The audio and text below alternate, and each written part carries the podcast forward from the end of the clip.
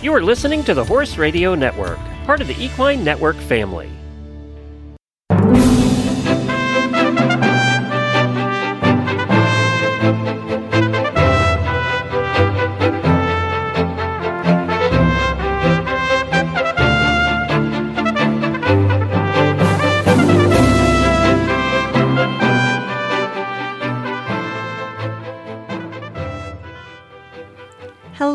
This is Ashley Winch. You probably know me by now. I'm the podcast operations coordinator here at Horse Radio Network.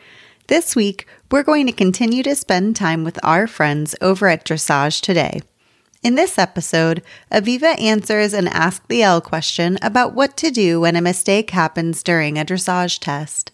Stephanie interviews Karen Rohlf of Dressage Naturally, brought to you by our friends at Kentucky Performance Products and the United States Dressage Federation.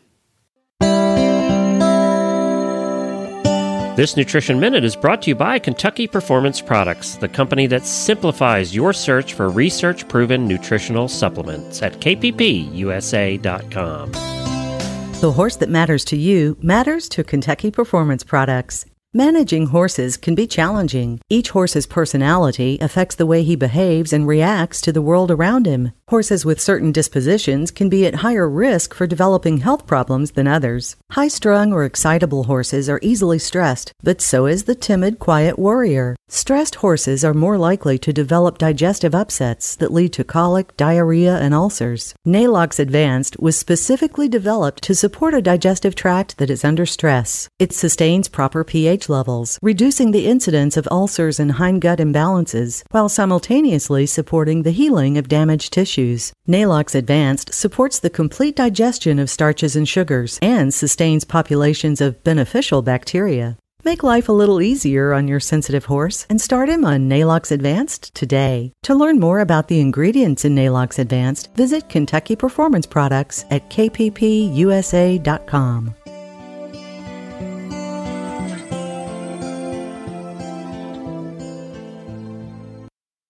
Founded in 1973, the United States Dressage Federation has become the largest organization to represent a single Olympic equestrian discipline.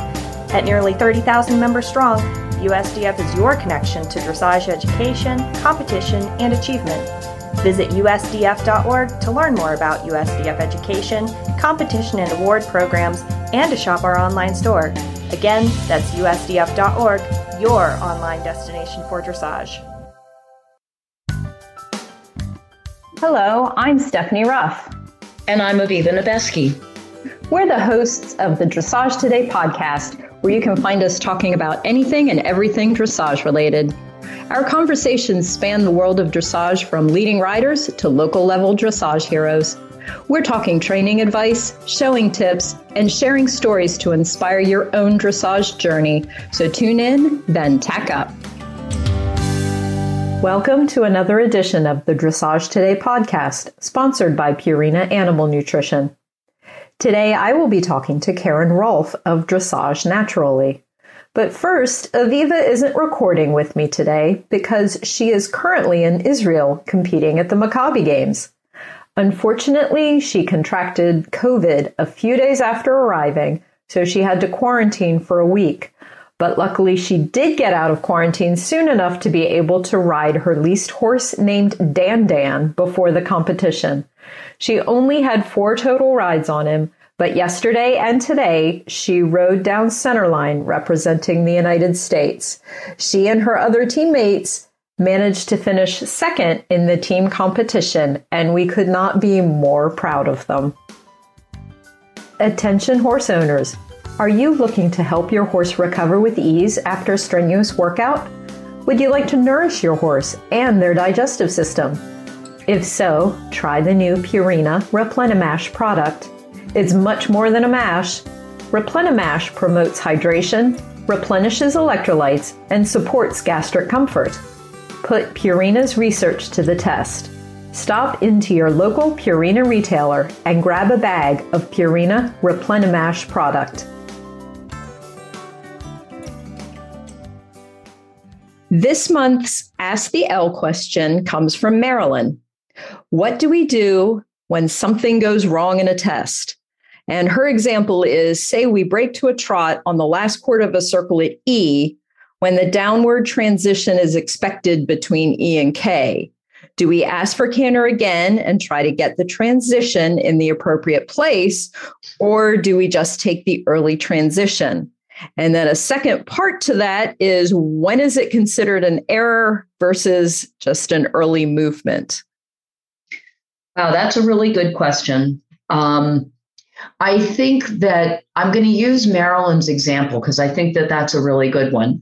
Um, what I see a lot is people pick up the wrong lead um, and they don't fix it. And I say to them, you know, at the end of the test, I say, Do you realize you were on the wrong lead? And they say, Yes. And I said, In the future, fix it because you know you've already screwed up the movement show me that you know right um, you know and and then you'll get a better score because then you're showing that you do know and then you have a better chance of getting a decent downward transition plus technically if you don't show both leads it has to be reflected in the gait score oh. so i see that a lot and that's my answer for that for marilyn's example depending on where you break yes try to get your canter back um, most judges will not give you an error. What they will do is they will give, you know, it's sort of the judge's discretion. Um, what most judges will do is give you a score for the circle and then say breaks and give you a terrible score for breaking. Um, and depending on who your judge is, it could be anywhere from a two to a four. Um, so if you can pick up the canter and understand that it's probably going to be a little bit hectic um, and you're not going to be really balanced into the downward, but you make the effort, the judge is probably rather than giving you a two, will give you a three. Rather than giving you a four, will give you a five because you've made that effort um, to show that you know that something went wrong and you're trying to fix it. Right. Um, then there's something called ringcraft, and and that is when something happens in the test. Um, for instance, you're writing training level test three, and your canter trot transition is supposed to be at A, and your horse breaks 10 strides before A. Certainly don't pick up your canter again because you you're not going to get it. You're going to be all disorganized and now you're supposed to be walking before K, so you're going to screw up that transition as well. So that's when you ride that transition as if you asked for it. and you smile and you pretend that you asked for this transition and it just came early. Um, judges usually can tell that the horse lost their balance right. or whatever, but you know, try to fake it. Um, what I tell my riders is, you know, that's a really tough transition, that that canter trot transition at A.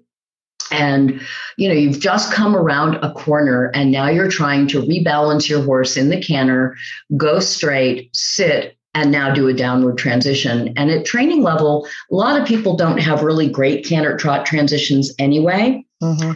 So if you know that that transition at A is going to be bad because you're not going to be able to balance your horse, then use your corner, get balance, ask for that transition early, and take the hit as balanced transition but early and trust me the judge knows what you did.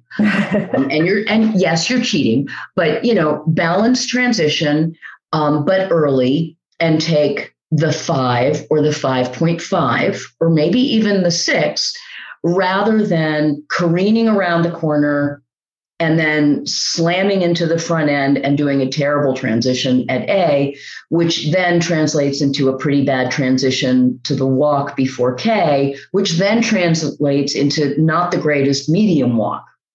Right. So, you know, some of it is knowing your own horse and knowing where the difficulties in the test are going to be um, and trying to work around that. Um, you know, they, we're judges ride and we know the tricks. We we know that in first level test three, where that leg yield comes from off the rail, that people don't start at V, that they start before V because it's going to take them a while to make it to the center line. You know, we see that. We know what you're doing. but you're going to ride a more fluid leg yield so there are certain things, you know, obviously we all school to be the best that we can be and to do what the expectations of the tests are. And obviously the reason that these particular things are difficult, the test writers aren't stupid either. They're trying to challenge us to see, you know, just how on the aids is your horse, just how straight is your horse, just how balanced is your horse. We're going to, you know, put these challenges into the test and see how you meet them.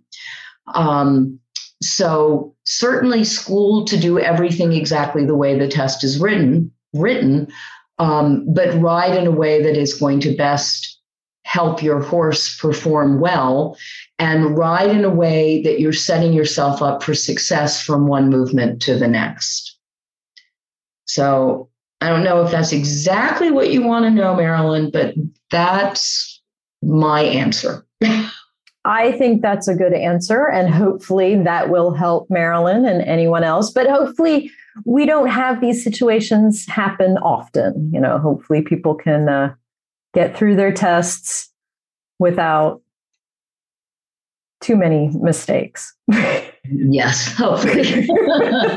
but if that happens, then you just you just keep on riding. You absolutely, and that's the other thing, and and that's actually a really good point, Stephanie. I mean, the yeah. thing is, if you screw up a movement, forget about it and just right. keep riding. Don't let it affect the next few movements, um, because then you're looking at a score in the 40s, and you know you can come back from a from a score of four if you get a score of eight on something else. Right. Um, so you made the mistake know where the scores are in your test. I think that's something that a lot of people don't know. It was certainly not something that I knew before I started judging. I, I learned patterns. You know, I'm going to go down center line and then I'm going to track left and then I'm going to do this and then I'm going to do that. But I didn't know the movements and where the scores came. So if, for mm-hmm. instance, um, you're writing a first level test, and I, be- I believe, and I judge a lot of tests, so forgive me if I screw up. I believe in first level test two, there is a score for the canter lengthening, and there is also a score for the transition back to working canter. Yeah. In first level test three, the lengthening and the comeback are the same score. So you need to know if you're riding first level test two that your canter lengthening needs to be bold enough that the judge sees that you're actually lengthening, but it can't be so bold that you can't come back. Right. Because that's a different score. Right. So being aware of where the scores are is also going to be very helpful. Um, if you move up the levels, you know, you will see there are some movements where, you know, the half pass into the flying change is all one movement. So, you know, okay, you you screwed up your half pass a little bit, but now you have a chance to redeem yourself by riding an expressive change. Or you rode a beautiful half pass, but then you didn't get your horse balanced enough and the change wasn't very good. Yeah. You know, those two movements are all part of a single score. Right. So they can balance one another out. And knowing that can help you also be a little bit um, more on top of how to plan to ride to get the highest scores that you possibly can. And that's yeah. and that's ringcraft. And yeah. that's something that you learn with time. Yeah. No that's a really good point too. So marilyn i hope this helps you. And if anybody else has any questions uh, for aviva please feel free to reach out to us on social media.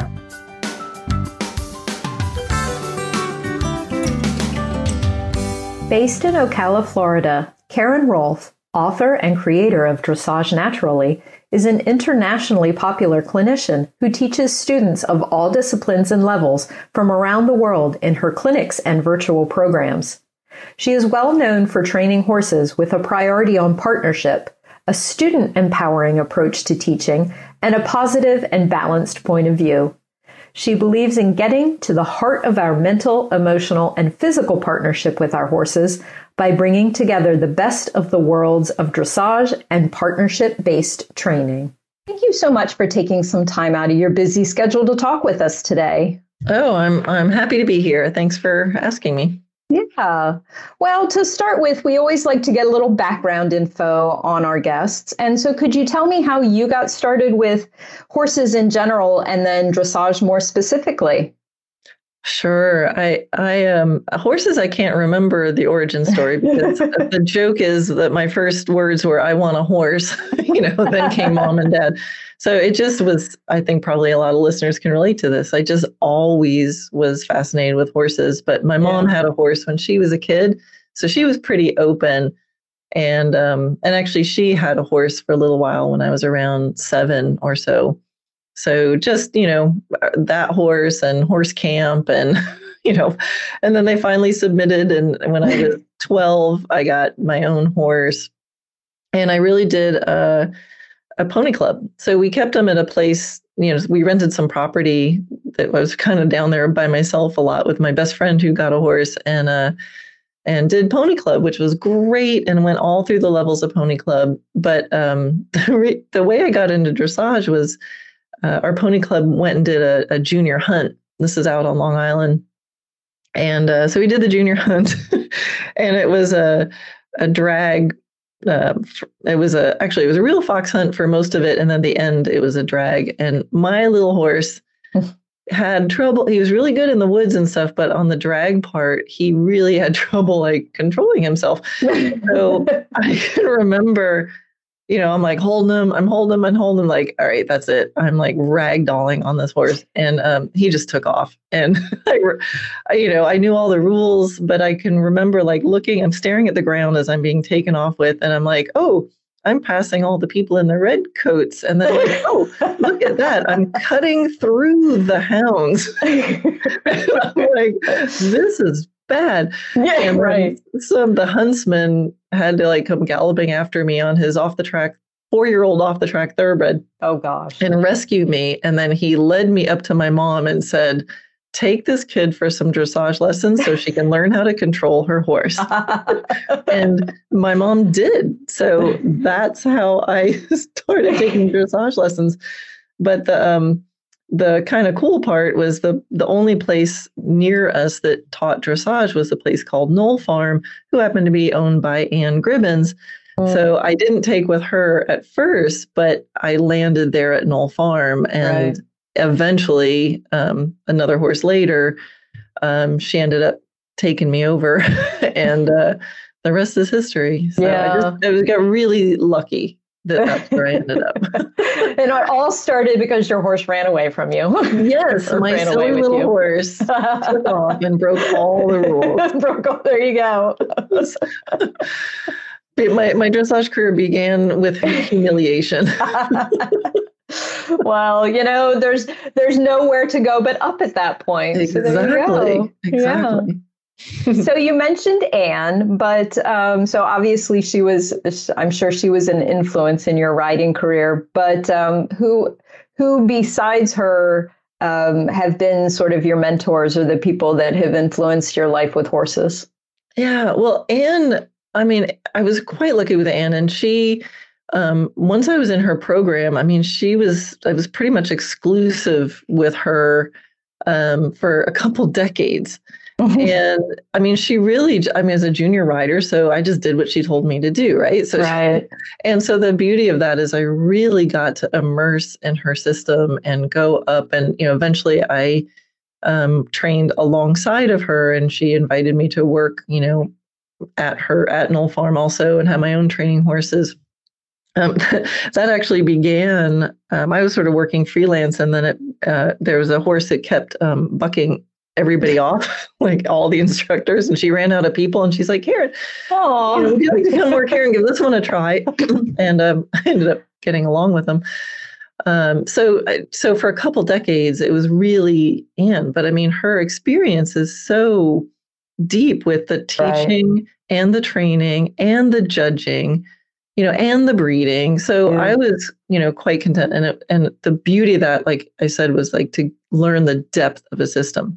Yeah. But then I, I eventually did um, run off and join the circus, as many people called it, when I um, met the Parellis and started to get into the natural horsemanship. And I then I ran off and spent a couple years with them uh, and then everything got sh- shaken up from there and and then i started really looking at more you know different di- who's who's different you know who's not doing just normal dressage yeah um, so i ended up um, really being attracted to philippe karl and mm-hmm. you know, his that style of dressage which was sort of a different approach but yeah. the same the same end and then um, you know frédéric pignon you know what he's doing with so much liberty and bridle mm-hmm. dressage. So I think you know though that just sort of gave me a lot of different influences, and and in the end, it was really about creating my own vision for how right. I wanted my relationships to be knowing there's no right way. So then just sort of taking pieces. Sure. What can I learn from this sea lion trainer? What can I learn from this liberty trainer? What can I, you know, and just knowing what I want, the pieces that I want. So yeah, it's rather eclectic.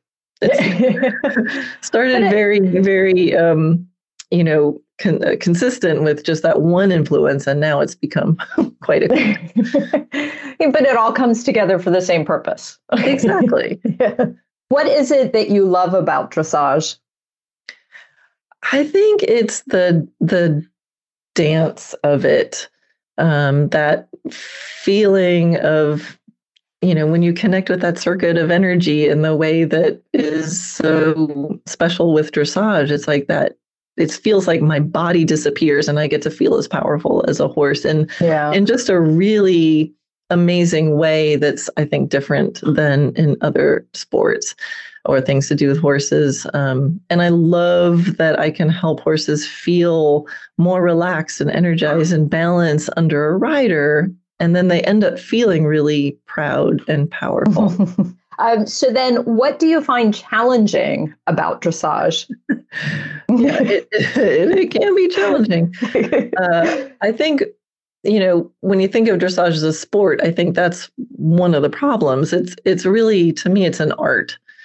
And it's subjective and it's very personal in a way. So i think that's that's one of the challenges with it. And um, because of that like training wise to the horse dressage is pretty purposeless um, when you compare it to say like jumping or cutting, where right, they're like, right. I see that cow and that's not getting past here, you know, right. I see the jump and I'm going to go make it over.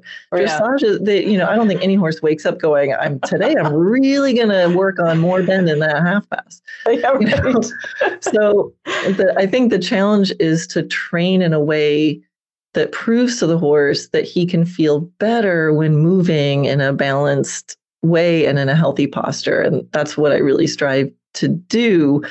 And how do you find exercises where the horse can really feel like they're like, I get it, I get it. And they can end up being, you know, being responsible for something. So it's not all just control, control, control, control.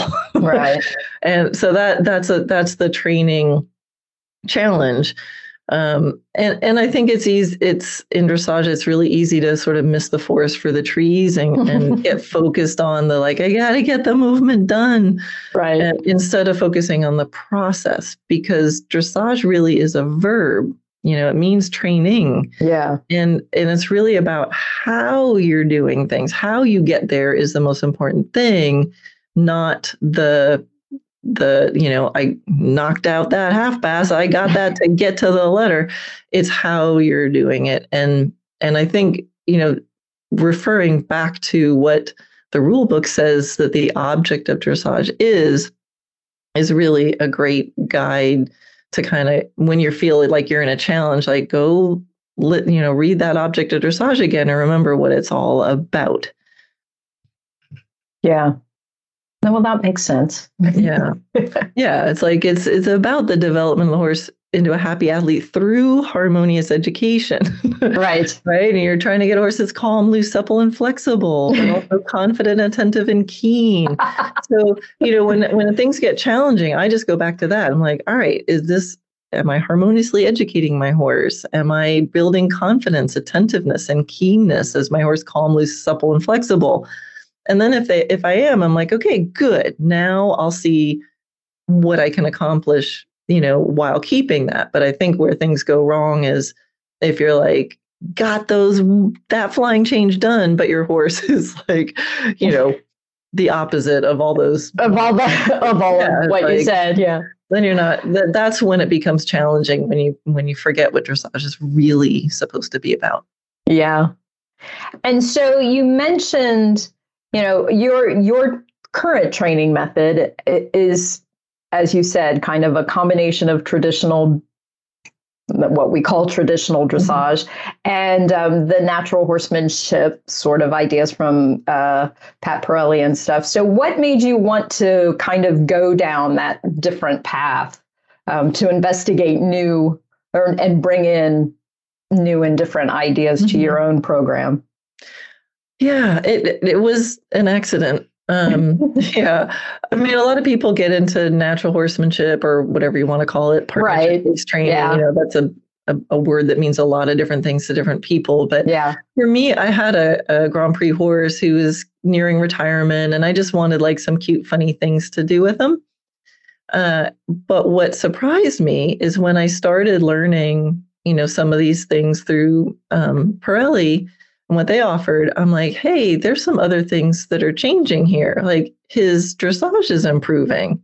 Like, how is that happening? So it really got my attention, and I didn't mean for that to happen. Uh-huh. But when I saw such a dramatic change, I went, okay, a little information is more dangerous than none so i better go learn more and and it just it just caught my attention and so once i started doing things like riding my horse bridleless and playing with horses at liberty and I started to observe how my horse's posture and biomechanics were improving be, when I improved things like trust and understanding. And I could see how much they were offering with zero aids. Like I'm not touching them. Yeah. And I went, oh, so why am I using all my aid, all these aids when I'm on them if I can like just teach them some things and my horse is like collected cantering around me at Liberty in this like a canter pirouette canter. And I'm like, oh. So so that realization made me go, okay, I need to know what's going on here because this is just more information. So I think about mental, emotional, physical. I had a lot of information from the dressage world about physical. And now I was learning much more about the mental, emotional part of the horse. And I thought, well, this is a no brainer. I got to like combine this knowledge so I have more mental, emotional, physical. So then, you know, I'm sitting there as a professional dressage trainer going, oh no, like everything has changed. How am I going to, what do I do? Like, how do I keep and train this? Because I just went off and immersed and did, right. I did almost no like dressage. So I just immersed in the other stuff. So I created the dressage naturally, like for myself, you know, and so I had a teaching and training guide because I'd sit there going, well, now what do I do with this horse? So the I created the dressage naturally and is kind of based on five key principles. And those are one, that the basics of dressage are for the horse and should feel good to the horse. Principle number two is everything comes from and returns to relaxation. Principle three is mental, emotional, and physical development are, are, are all equal doorways to our goal. Um, the fourth is that precision arrives out of the possibility that play creates. And the fifth one is that our dressage can only be as good as the partnership, communication, biomechanics, and riding skills combined. And so those kind of drive, you know, and there's many, many more things to learn and right, but that right, of, yeah, that yeah. drives the decision making. Um, those are the main principles that that kind of are at the heart of it. So then what are besides riding, you know, your horses, what are some of the things that you enjoy doing with them? um, Yeah, I mean, bes- well, besides riding, uh, I mean, I think. Well, I assume riding is one of the things that you yes, enjoy doing yes, with them. So in and, addition to that. yeah, and I think you know any moment with a horse when when I feel like I'm really connected and in harmony with them is to me that's the the magic. Yeah. So that you know, there's nothing like I mean, I said I love riding dressage, but you know, there's nothing like riding bareback and bridleless and having mm-hmm. that moment where you know you can and you trust it and they're, you know, you know you're gonna live, you know, there's some communication there. Um, so I love that. I love the Liberty work, but I also just love opening up my barn and I let my horses sort of wander in and out as they please. It's all set up that way. It's safe and um, it's it feels kind of like a you know a cocktail party as much as anything else and i teach them a lot of little tricks they can do and and i love watching them want the attention and be able to hang out and be able to do my horse health and my grooming and things and and i rarely even have to put a halter on it's like we just kind of are all hanging out together. And yeah. I just love that feeling of living with them. They think that what I'm doing is fun because they could leave if they wanted to. So when they all kind of come in and I'm washing one horse in the wash stall, another one comes in and goes, Hey, I kind of like a shower too. And they go in the wash stall too. Now I'm giving, you know, showers to two little kids in the bathtub at the same time, you know, and, and just interacting with their personalities and um, and the process of setting up to get to that point where they they understand how to be like that. And i, I feel like i'm part of the herd with them yeah. so, yeah. yeah. So there are a lot of people who go through times with their horses that they are really they really start to struggle with their riding or with their relationship with their horse. So I'm sure there's lots and lots of advice that you could give, but what's maybe just one one good little piece of advice or one little nugget that you could help someone who's struggling? Yeah, I mean, I can't relate to that at all because all my time, my horses are just perfect. I totally get this. I mean, I think right. if, we're not, if we're not struggling, we're not trying. You know, it's it's just well, there's going to be challenges. Let's say I might I might have more than just a nugget if that's okay because it's a big subject. But I think you know we're yeah. all going to come up with challenges. We're all going to have moments where things don't work. But it's um, we don't need to actually struggle. So that word, I'm struggling with this. Well, don't struggle. Just don't just stop struggling. You can say, I'm having a challenge. I find this hard. This isn't working. And right there, you're going to start um, having a solution just in, in framing it differently. I'm having a challenge with fill in the blank, like get specific. Yeah. But the three main things are one, to make sure you have strategies for releasing negative emotions. I mean, that has to be number one because there's the challenge, and then there's the human thing that we do, which is add on, stack a bunch of negative garbage on top of that. And now it's going to, you're further away from finding the solution. That's number one. Um, number two, now that you've released your negative emotions and you're in a place of being calm and present, you want to ask yourself an empowering question. And you know what? Even if you're not being calm and present, train yourself to ask an empowering question. And an empowering question is not something like, why am I so bad at this?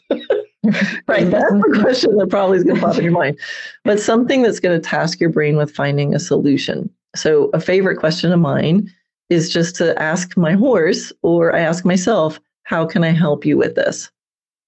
And you know, it seems weird to ask yourself that, but in doing that, you take yourself out of it a little bit, and you get to right. be your higher self, and you go, "Hey, hey, Karen, how can I help you with this?" right? Because now your brain is tasked to find an answer, and it'll shift you into both curiosity and compassion all at once. Because now you're in a helpful mode, right? Mm-hmm. And then the third thing is to focus on what you can do. So if nothing's working, that's not true. Something's going to work. Dial it all the way back until you can find something that you can do and just make that nicer. Yeah. So like the fastest way to get an 8 is to make you know make doing it for a 6 as easy and light as possible, right? To put in dressage terms. So whatever mm-hmm. you're struggling with, dial it back until you find a version that you can do no matter how far back you have to go and just master that. Those are those are three very good pieces of advice. I've thought about that just a little bit.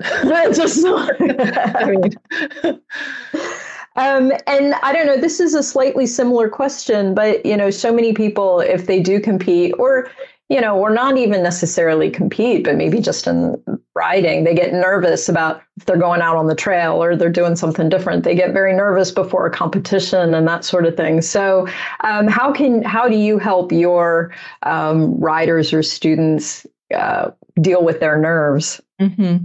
Yeah. Oh, one of the things is to get get really specific. Like, what exactly are you nervous about? Yeah you know, I had this one student that I I was coaching, and I told her because I knew what she got nervous about. Is like, don't look at the program. Just don't. So then I, I met her at the show, and I she's like, I see she's in the barn, and she's like furiously mucking her stall, like poop is flying. and like, you looked at the program, didn't you?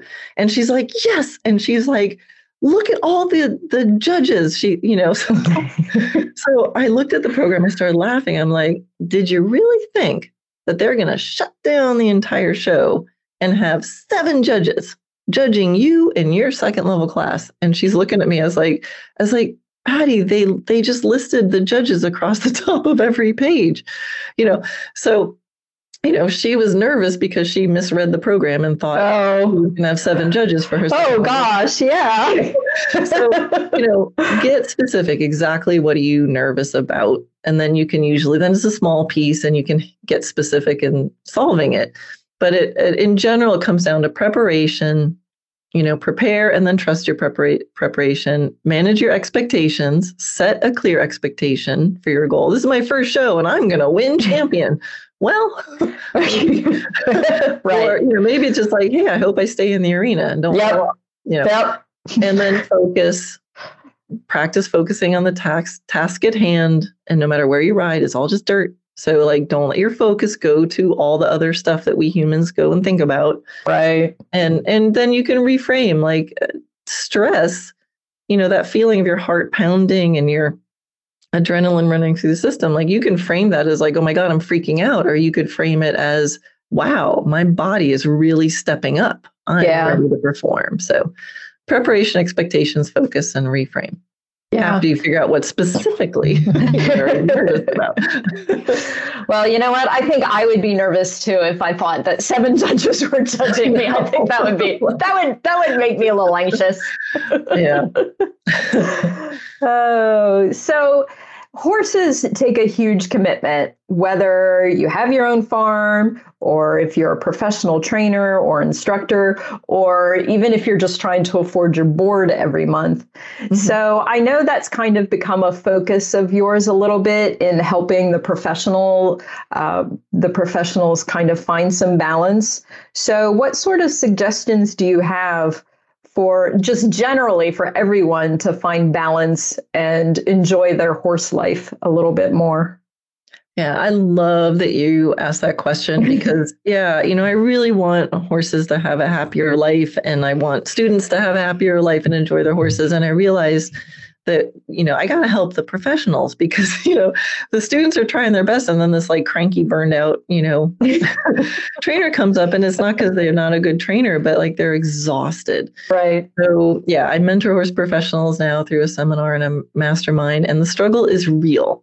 So i'll give you a short answer and then i'll give you some more specifics but the short answer for life in general is in any moment make sure you're either loving it or you're changing it. Mm. And you know that seems real easy. Not yeah, yeah, that's easy done. to say. but you know, if you're doing something, love it, and if you can't love it, then change it. And right. you just got to do that. Now, um, I'll give you some hints of some more specific details about how to do that. So, number one, remember why you're doing this. Presumably, you started out because you love horses. And I love that one of your first questions was like, what do you love about dressage? You know, what right. do you love about horses? And remember, like, how lucky are you to be able to do this? Right. So a bad day with horses is still a pretty good mm. day. So remember Absolutely. why, you know, why you're doing it. And then, especially for the instructors and professionals, but this applies to everyone, is to know your value. So you want to be spending most of your time in situations either where you're giving your unique value, the thing that you really love to do the most, and you're compensated for it. But also to know that you make sure that you're doing things that you value that are connected to your meaningful goals. So to just understand what you love to share and do the most and what makes you so passionate and you know whether that and that if you're part of your employment that you're getting compensated for it. And if not that it's just something that fuels you that it's it's important to you. And eliminate all the other stuff as much as possible. And that's really connected with the third thing which is healthy boundaries around time. So you get to choose how you spend your time period always period. And i know that in saying that there's people out there going, I want to find the exception because here's something that I don't want to do, but I have to. I can't choose not to. And I'm going to be bold and say, you're still choosing. yeah. Yep. And and some people are going to hate me, but that's okay. But just it is a choice. And yeah. the more you know that and practice practice do the easy stuff first, you know, but practice having healthier boundaries around time and you get to choose. And then the fourth thing is uh, to learn how to leverage. And this is really hard, but you've got to learn how to get efficient with your time, learn how to get help, which is not normal for horse people because we're strong no, independent no. types. yeah, exactly. right? We can do it ourselves. That's right. Learn how to get help. And as a professional, learn how to give your amazing value to more than one person at a time. And I know in, in dressage, you know, it's like mm-hmm. group lessons don't work. Like, well, maybe, maybe not. But how else? You know, what can't, what could you do? People right. always go to the lesson, like, well, I can't teach group lessons to upper level riders. Maybe. But what is, what do they need that you are doing that you're repeating over and over again to every single person 20 million times a day? Could some of that stuff be handled um, in a group. So the, those are the main focuses when I mentor professionals. It kind of is mostly around those categories, and then right. you know getting into the nitty gritty details of exactly how to do that. Yeah, sure. Um, so then, what do you like to do outside of the horse world when you need a break from it all? Yeah, well, um, I'm happy to report that even though I was burned out at one point in my life, which is why I now mentor professionals, I'm ready to quit horses, and that's not a nice feeling. Yeah. So I'm happy to report now that I don't really feel like I need a break from the horses because I've got my life organized. So it's it's it's just right. so what what I do, um, I think you know, personal development and human behavior is a bit of a hobby of mine. so I'm I'm often reading or learning or doing some sort of online course around something like that. Um, but my husband and I really love to go see live music. Um, he's a musician, and okay. I just love going to hear a good band. Uh, we love going for walks with the dogs and taking the canoe out on the rivers around here. And um, lately, some artistic home projects, like we made a dining room table and I made some rock walls in my garden and things like that. So cre- well, creative stuff. Right. yeah. yeah. And the last question I have for you is one that I like to ask everybody just to get their perspective. And what is what do you feel makes a great horse person? Yeah, that's a cool question. I'm sure it must be interesting. You must get all kinds of answers for that. Yep. um, yeah, I think uh, a great horse person is a person who gives their individual horse what he or she needs to have a happy life and to be successful in their training. And for me, success means that the horse understands what's being asked and that they have the opportunity to willingly offer it in lightness. So it's not just about getting the horse to do stuff. Mm-hmm. Um, so it's a it's kind of a holistic that someone who's looking at the horse's whole life. And I think characteristics that I think work well towards achieving this um, would be someone who's a light-hearted person living in the present moment who has a blend of humbleness, calmness, confidence, and curiosity. Well, that's an interesting combination. Yeah. Well, I tell you, I have enjoyed this conversation very much. I think I maybe even have picked up a, a thing or two that I can ponder myself in my own little part of the world. So, um, Karen, I just want to thank you for sharing so much with us today. Oh, you're very welcome. I, I love being able to, to talk with new people and hopefully it helps somebody. Yeah. Thank you. Thank you. Thanks for listening to the Dressage Today podcast. If you've missed any episodes or to subscribe, go to Apple Podcasts, SoundCloud, Stitcher, or wherever you get your podcasts. While you're there, please rate and review the show. Learn more and read in depth training articles at dressagetoday.com, or you can visit our subscription video site on demand.dressagetoday.com. Be sure to give us a follow on Facebook, Instagram, Twitter, and Pinterest. Happy riding, and we'll see you at X. The Dressage Today podcast is a production of the Equine Podcast Network, an entity of Equine Network, LLC.